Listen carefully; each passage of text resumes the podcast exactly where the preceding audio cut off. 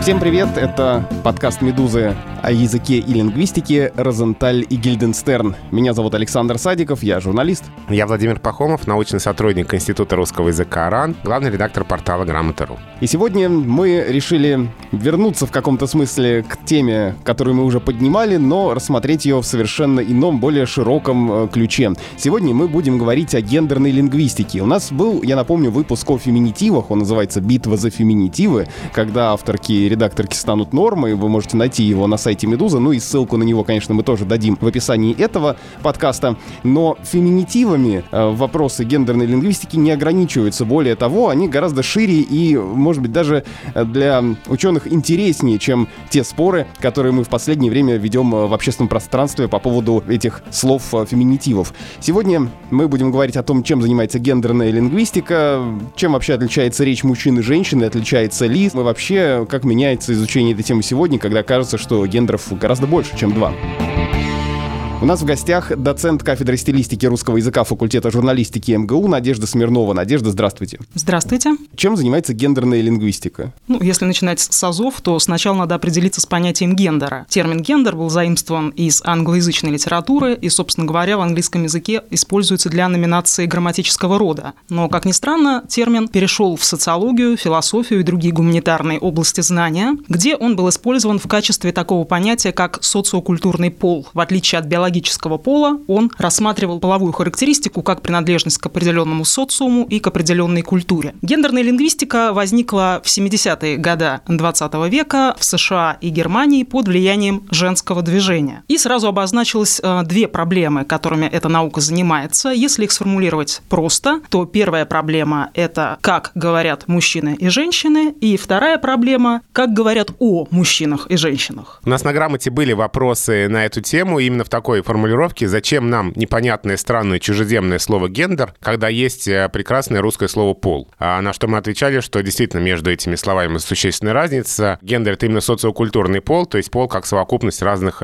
социальных, культурных факторов. Пол может быть мужской и женский в анкете, а лингвистика может быть гендерной и не может быть половой. Отвечали мы, э, ну, кого-то мы в этом убедили, а кто-то остался при своем мнении, что слово «гендер» лишнее, и попробуем в сегодняшнем выпуске э, эти мифы развенчать отвечать. Надо отметить, что в русской научной традиции само слово «гендер» используется сравнительно редко и гораздо чаще используются его производные, в частности, прилагательный «гендерный». Соответственно, гендерные исследования, гендерные отношения и так далее. Ну, вообще, э, ведь э, здесь мы говорим в том числе о категории рода, то есть э, речь же не только о том, как говорят мужчины и женщины, но ведь предметом той же гендерной лингвистики наверняка является и, там, не знаю, соотношение слов мужского и женского рода и то, как они вообще в, в языке функционируют. Я я вот тут э, нашел статью одного из гостей нашей программы, лингвиста Александра Пиперски, где, э, в частности, он рассуждает о категории рода и говорит о том, что мы очень привыкли к тому, что в знакомых нам языках есть грамматический род, и этого совершенно не замечаем. То есть, вот, например, грамматика русского языка требует от нас знать пол людей, о которых мы говорим, по крайней мере, для того, чтобы местоимение использовать он или она. И так устроены многие другие языки. В английском есть he, э, she, в французском тоже есть иль и эль. Но таких языков, которые которые различают род в местоимениях, всего треть от общего количества. Получается, что для некоторых языков вопрос пола не стоит так остро. Правильный ли вывод я делаю из такой статистики? Ну, надо отметить, что гендерные исследования наиболее продвинулись на материале двух языков, английского языка и немецкого языка. В немецком языке, как известно, существует родовая система, практически аналогичная русскому языку. В английском языке категория рода представлена менее выражена, то есть существительные не охарактеризованы по роду, но, как вы верно отметили, в местоимениях эта категория прослеживается. И вот эта ситуация, она очень сильно влияет на такое понятие, как формирование политкорректного языка. Мы знаем такое направление, как феминистская критика языка. Она связана с тем, чтобы установить в языке так называемое гендерное неравноправие, или, как говорят а, исследователи,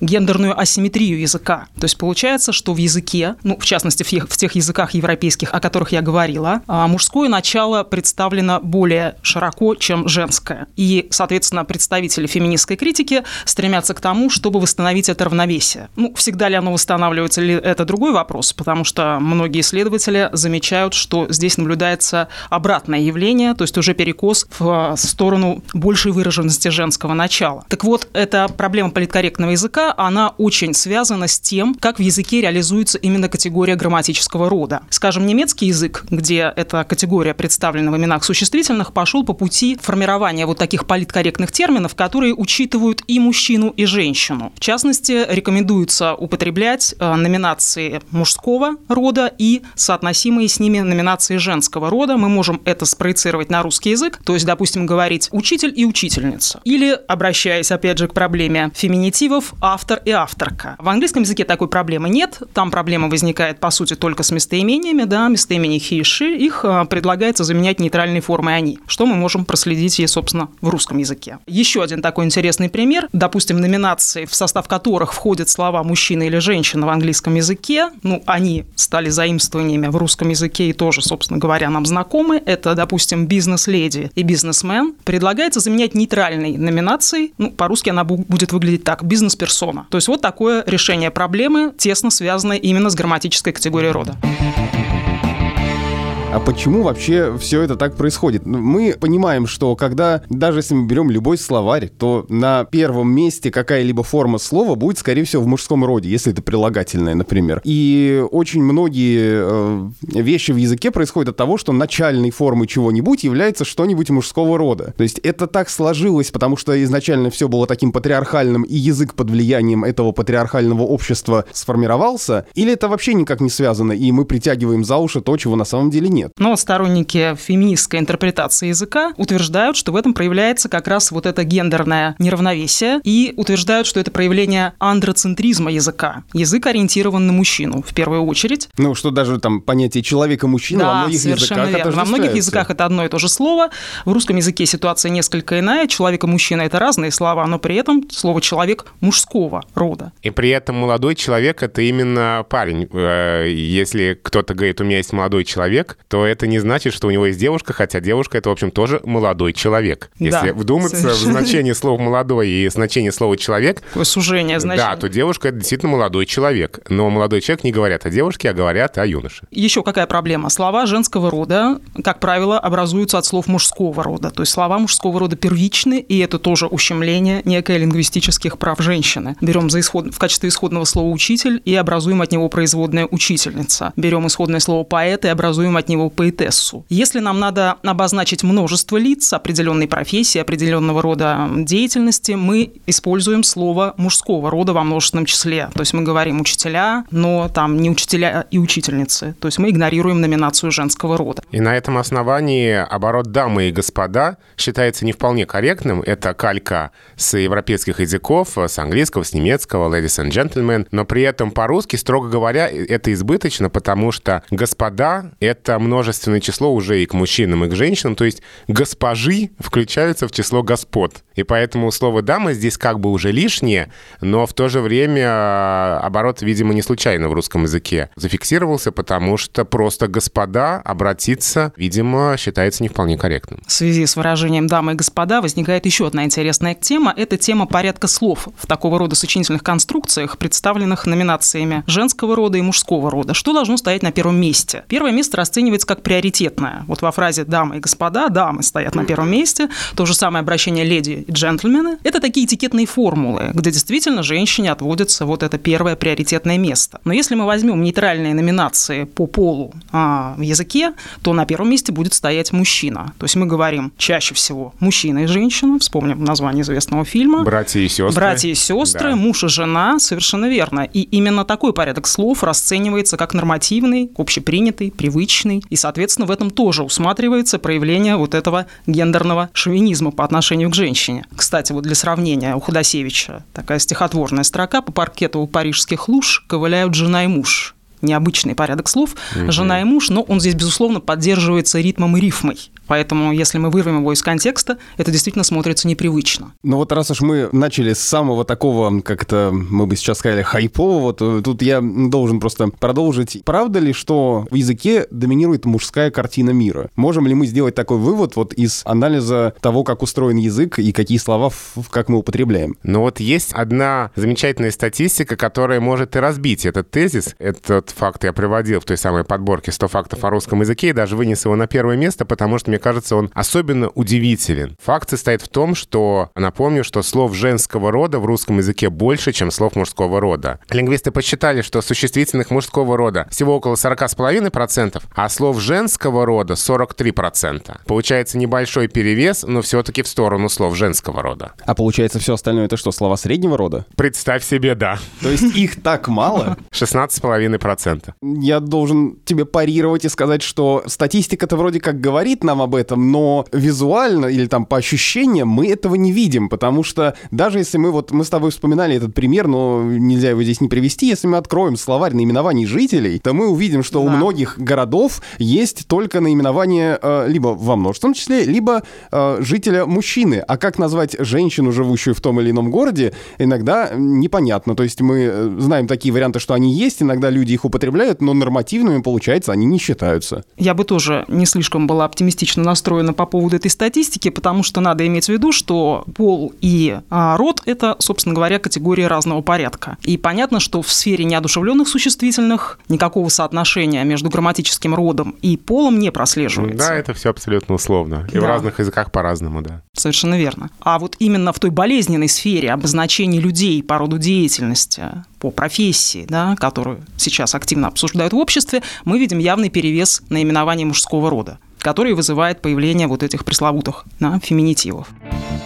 Тут мы подходим к тому, чем вообще отличается речь мужчин и женщин, да, то есть э, как э, меняется изучение этой темы сегодня, потому что я, порывшись в интернете, набрел на такой факт о том, что датский исследователь Есперсон еще в 20-е годы утверждал, что женщины употребляют иную, нежели мужчины, лексику, более склонны к эвфемизмам и менее к ругательствам. Там много разных у него рассуждений есть, которые в основном основаны на его личных наблюдениях. И с точки зрения, наверное, современной науки и разных рандомизированных исследований не очень корректно. Но, тем не менее, такая точка зрения была, и мне кажется, что сейчас мы должны с высоты 2020 года его заклеймить. Как вы считаете? Ну, я думаю, здравое зерно в его высказывании присутствует. Э, сопоставительные исследования речи мужчин и женщин, они, собственно говоря, сводятся к тому, что определенные отличия существуют. Чего они касаются? Считается, что речь женщин более ориентирована на соблюдение принципа кооперации. Это такой основной принцип, который лежит в основе успешной коммуникации.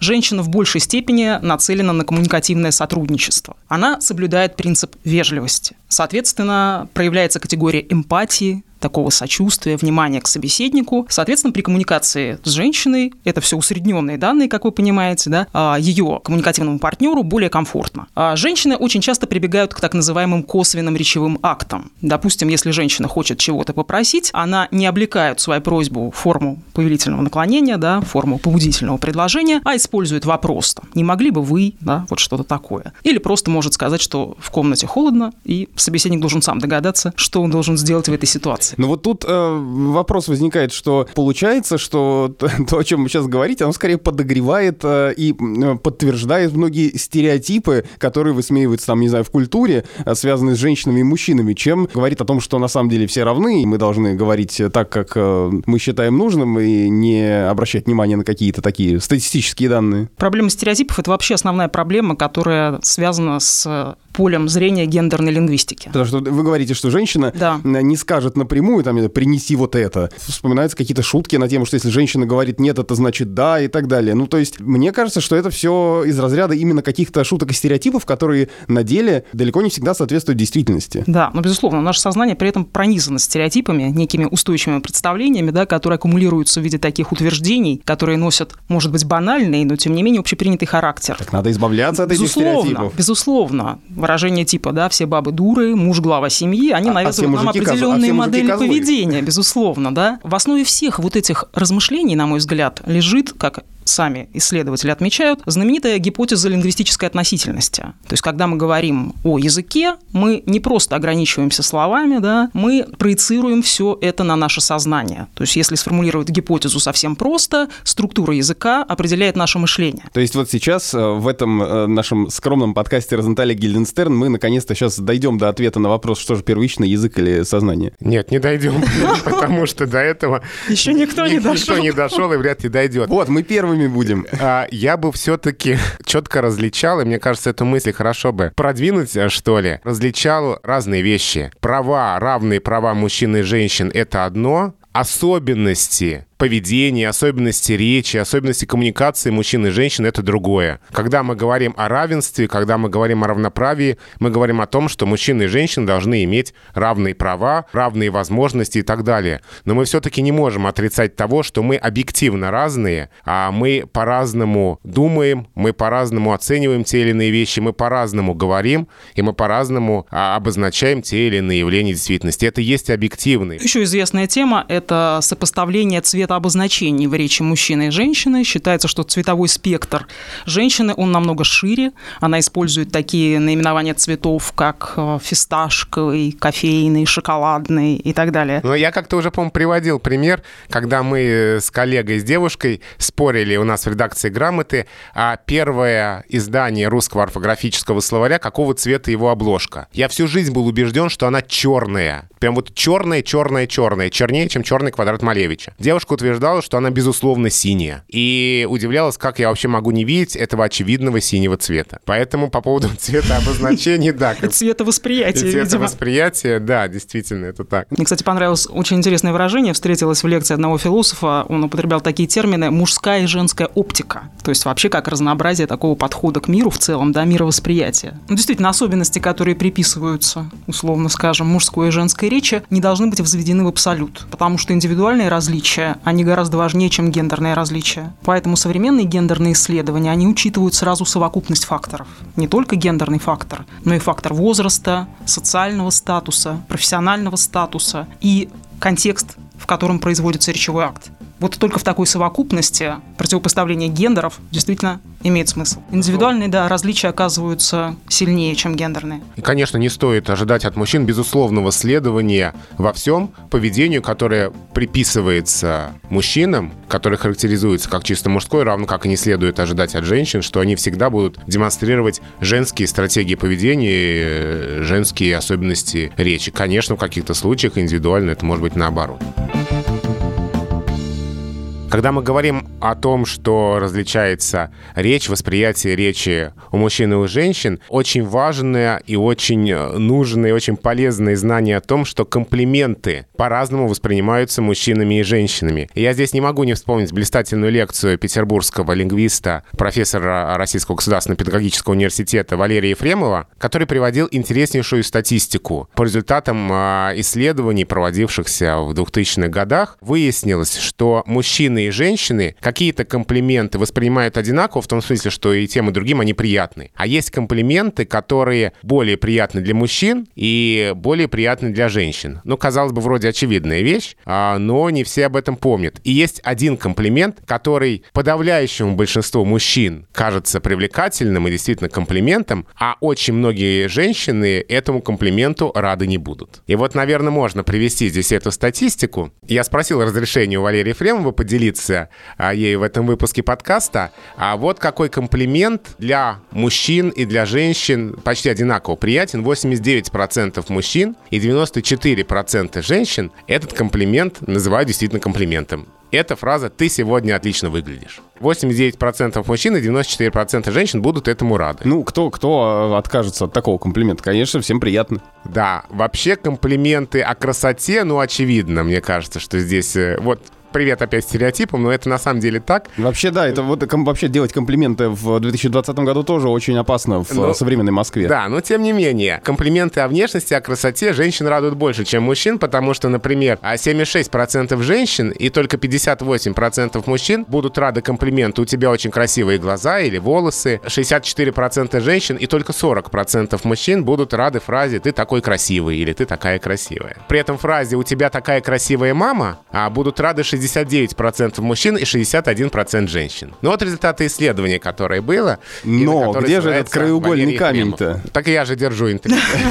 И вот, пожалуй, потрясающая действительно статистика. Сейчас мы здесь какую-нибудь должны, чтобы музыка напряженная была. А, да, да, та-та-та-дам или что-то такое в этом роде. 89% а мужчин и только 36% женщин смотрите, да? Барабанная дробь.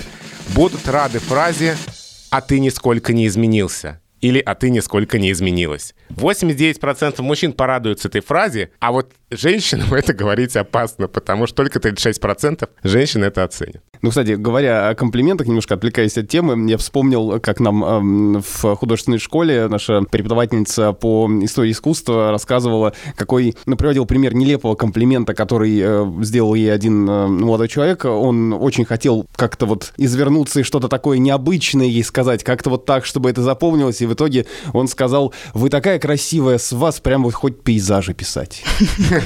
Хорошо, что не натюрморты.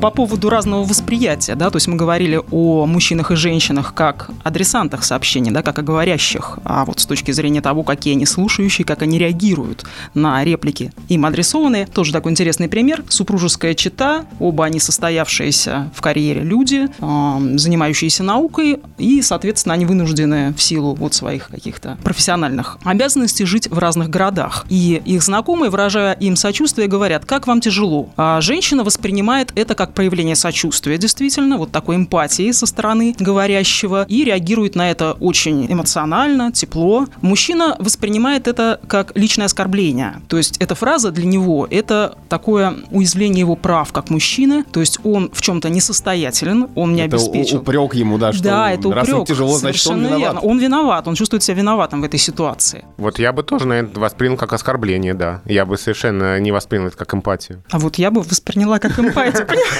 Саша? Я бы воспринял это нейтрально.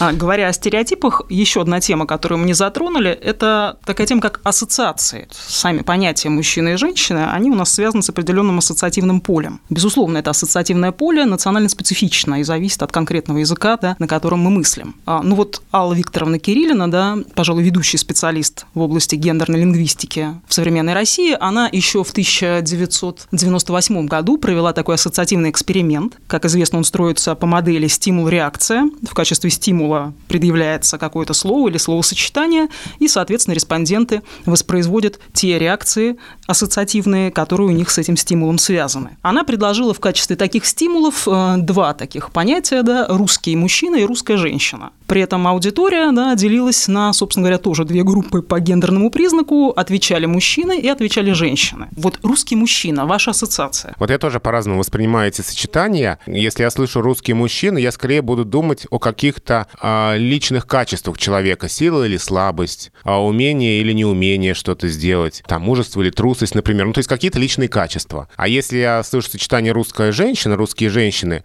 то скорее у меня мысли в сторону сторону внешности, красоты, обаяния и так далее. То есть я вот э, как-то так э, воспринимаю эти обороты. Но я понимаю, о чем вы спрашиваете, но сложно так вот сходу выдать какую-то ассоциацию, а еще и потому, что мы как бы в эфире, я думаю, что-нибудь не ляпнуть бы сейчас. Да, ну вот результаты получились такие. Русская женщина безусловно, положительный образ в сознании носителей языка, действительно. То есть такие ассоциативные реакции частотные, как любовь, мать, самопожертвование, самоотречение, как ни странно, сила, хотя мы привыкли, что женщина ассоциируется со слабостью. Но русские женщины сильные, они же коня на скаку останавливают, в горящие избы входят. Ситуация гораздо печальнее в случае стимула «русский мужчина», то есть э, женщины, которые отвечали на вопросы анкеты, они главной реакцией выдали слово «пьяница», к сожалению. Такое восприятие существует в национальной культуре. При этом мужчины оценивали женщин ну, практически стопроцентно положительно. Их оценка даже превосходила оценку женщин самих себя. То есть здесь проявляется некая ориентация на женский идеал. Женщины в этом смысле были предельно реалистичны, то есть они оценивали себя положительно, но не доходили до самовосхваления, а вот, к сожалению, оценка мужчин в ряде случаев была негативной. Хотя отмечались и такие реакции, как красивый, и гораздо реже встречалась реакция умный, как ни странно. Ну, с момента эксперимента прошло уже практически 20 лет, И интересно посмотреть, что изменилось в современном мировосприятии. Да, я думаю, это было бы очень такое продуктивное направление исследований. А как мужчины мужчин оценивали? Мужчины мужч... себя да, оценивали э, спокойно, скажем так, да, то есть они отмечали какие-то положительные свойства, но не было вот такого пиетета, которое проявлялось по отношению к женщине я опять думаю о том, что все, что мы с вами говорим, это э, стереотипы или то, как отличается речь мужчин и женщин. Но ведь все идет к тому, что мы, может быть, иногда осознанно, иногда неосознанно пытаемся как-то эту ситуацию изменить. И вот вопрос в том, есть ли смысл бороться и пытаться изменить эту ситуацию э, и сделать так, чтобы как-то язык изменился под воздействием того, как мы о нем думаем и как мы говорим. Или же пустить все на самотек, само изменится, то, что надо измениться, то изменится, а то, что не надо, то не изменится. И там от каких-то стереотипов мы избавимся, потому что изменится общество, а от каких-то нет, ну так получится. Мы уже говорили о таком направлении, как феминистская критика. Вот ее представители и представительницы считают, что, безусловно, мы должны влиять на язык. То есть установив вот это гендерное неравновесие в языке, которое они считают безусловным, они теперь призывают к тому, что мы должны целенаправленно воздействовать на язык, проводить осознанную языковую политику, направленную на нивелирование вот этого различия.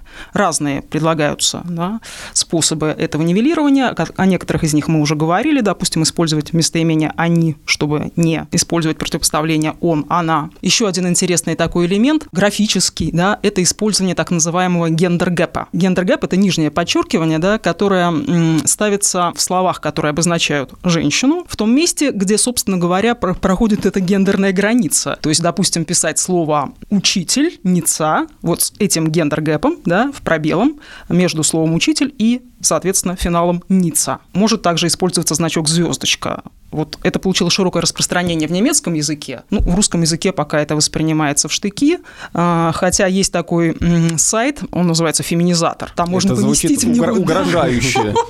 любое слово мужского рода, и он вам выдаст варианты, соответственно, женского рода, да, и иногда там используется вот этот знак, да, то есть там авторка, авторесса и так далее. Но мне кажется, мы не с того конца вообще заходим.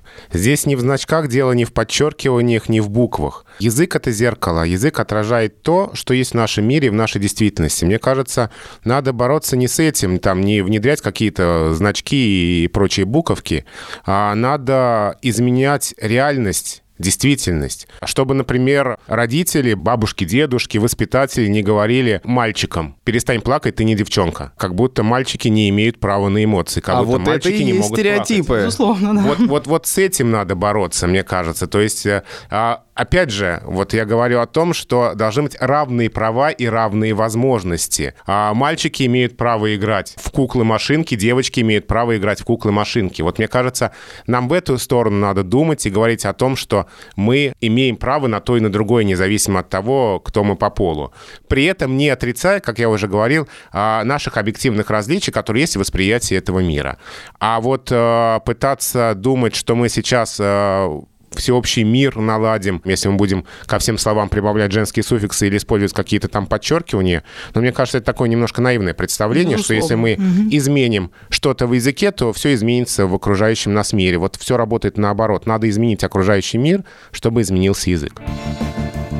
Кстати, а как э, гендерная лингвистика сейчас э, подходит к предмету изучения с учетом того, что, как мы видим, гендеров, ну, в смысле полов, становится все больше? Ну, то есть э, люди уже не делят себя только на мужчин и женщин, есть гораздо больше этих гендеров, и сложно даже сказать, какое точно их количество, потому что в разных источниках оно приводится разное, и каждая персона, каждый человек может э, определить себя как-то по-особенному, не относя к мужчинам и женщинам, а к какой-то еще группе. Ну, какие-то средства для этого есть в языке. Я вот здесь вспоминаю несколько материалов «Медузы», посвященных активисту «Серое и фиолетовое». Активист или активистка, «Медуза» писала с э, чаще активистка, которая идентифицирует себя как агендер, да, и употребляет по отношению к себе слова в среднем роде, там, где это позволяют, да, возможности языка, а там, где не позволяют возможности языка в женском роде. Вот, то есть, например, русский язык позволяет, да, хотя это кажется не очень привычным, да, вот когда мы это читаем, но русский язык позволяет, да, такое говорить там «я было», да, вот форма среднего рода. Если человек э, идентифицирует себя сразу, там, как несколько людей, как несколько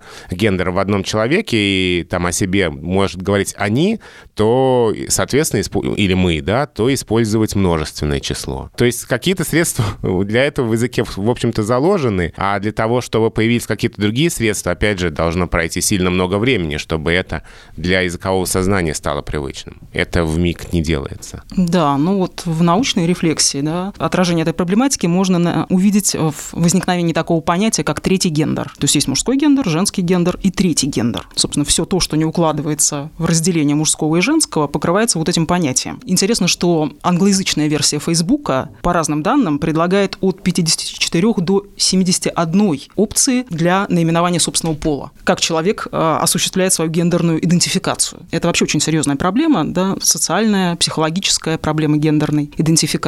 А, может быть, для российского общества она еще не столь актуальна, а то, что мы наблюдаем в современном западном обществе, действительно свидетельствует о том, что это очень серьезная проблема. Но язык всегда консервативен, и мы прекрасно знаем на многих других примерах, что меняется действительность, а очень часто для изменившейся действительности пока порой не хватает языковых средств, потому что язык отражает э, сознание, там, накапливаемое веками. Но вот как долго все это происходит, можно на совершенно другом примере показать. А у нас э, после того, как отменилось обращение «товарищ», прошло уже около трех десятилетий. У нас до сих пор в русском языке при очевиднейшей для всех лакуне, потребности, да, как-то обращаться к незнакомому человеку, нет, не сформировалось нормального нейтрального обращения. И мы говорим мужчина или женщина, да, по тому же половому гендерному признаку. Мы употребляем глаголы «простите», «извините» для того, чтобы обратиться к незнакомому человеку. Ну да, я, известная университетская шутка, да, как зовут преподавателя, извините, пожалуйста.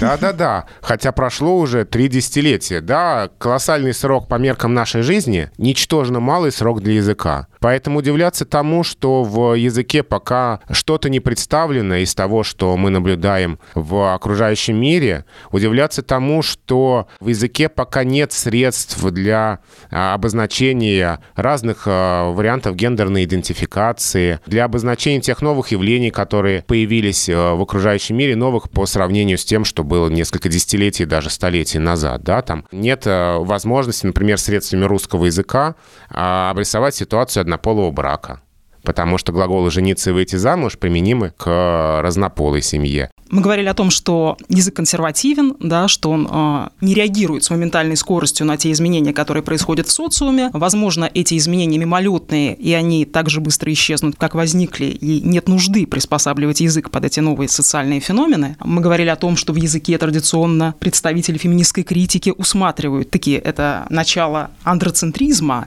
но то, что мы наблюдаем в современной языковой практике, может этому и противоречить. И мне кажется, в этом смысле очень показательно возникшее в интернете выражение выражение, которое сначала использовалось в виде хэштега, а теперь стало существительным полноценным, склоняемым русского языка, незакрепленным пока еще да, в словарях. Это выражение «я же мать».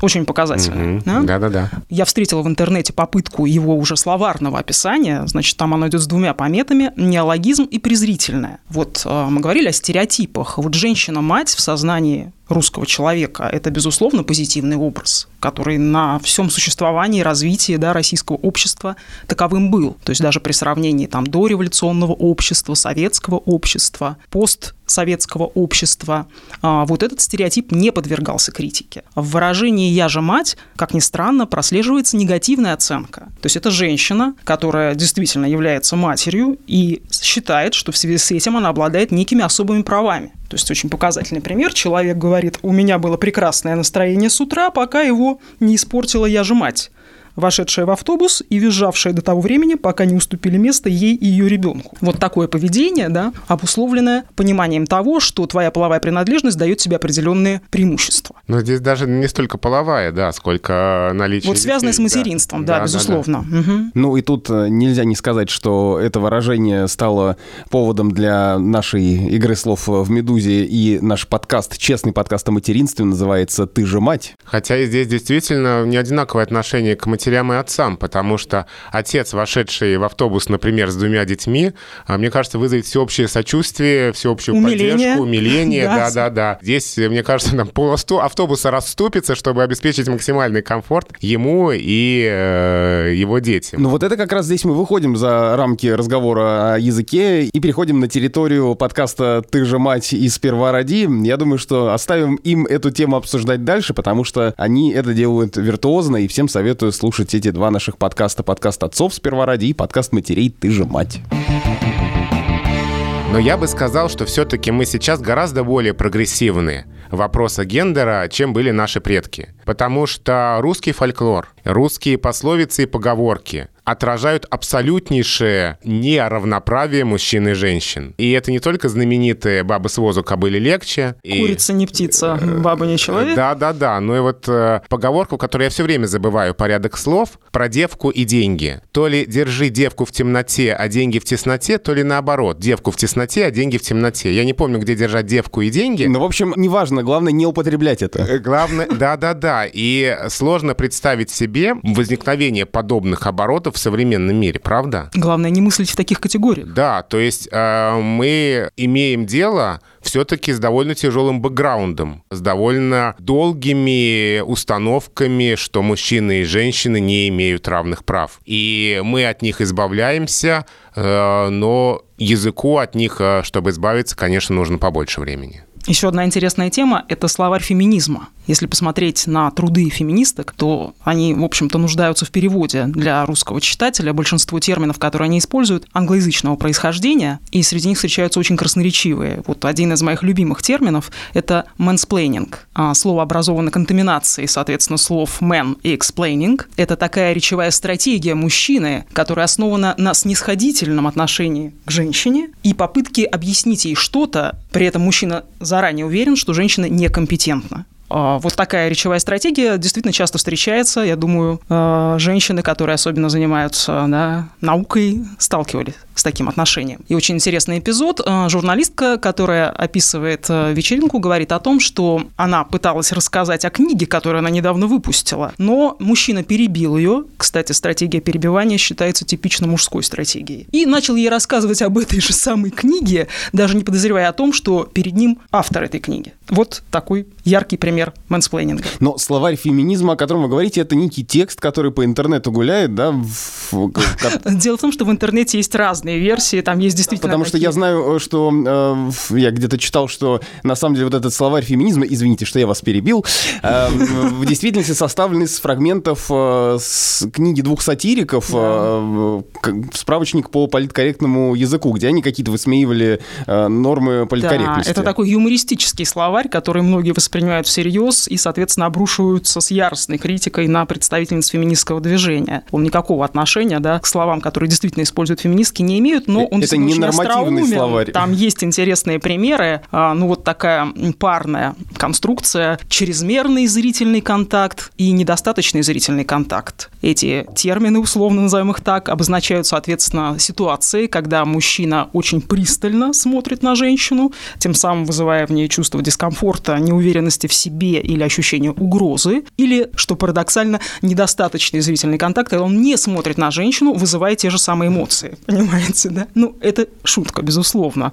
А, еще мне очень понравилась там такая словарная статья, назовем ее так, как а, «Позитивный язык». Действительно, ведутся разговоры о том, чтобы создать вот такой политкорректный язык, язык а, гендерного равенства, да, в котором не будет проявляться вот это деление половое. Но в данном случае, опять же, все в юмористическом ключе осмысляется и говорится о том, что предлагается во всех ситуациях, когда непонятно, о каком конкретном поле идет речь, использовать замену местоимением женского рода, за исключением тех ситуаций, когда речь идет о людях, обвиненных в преступлении. Здесь исключительно местоимение мужского рода. Ну, учитывая, что этот э, текст составлен мужчинами, хочется, опять же, наверное, тут сказать, что это все равно проявляется их э, сексизм в том, что они высмеивают э, что-то, что на самом деле, может быть, ну, те явления, которые и те тенденции, которые на самом деле имеют положительную природу. Безусловно. А вот возвращаясь к реальному словарю феминизма, хотелось бы упомянуть такие термины, как вторая смена и третья смена. Ну, мы обычно ассоциируем это с рабочим временем, да, или там с обучением в школе. Что здесь имеется в виду? Вторая смена – это работа женщины по дому после того, как она закончила первую смену, то есть смену на производстве, свою профессиональную деятельность. Акцент делается на том, что эта работа никак не оплачивается. И преимущественно и занимается именно женщина. Да? А что такое третья смена? Возникает вопрос. Это уже после того, как она закончила свою основную работу. И работу по дому она должна заниматься уходом за собой, потому что женщина должна быть привлекательной и, соответственно, поддерживать себя в определенной физической форме. Вот такие понятия.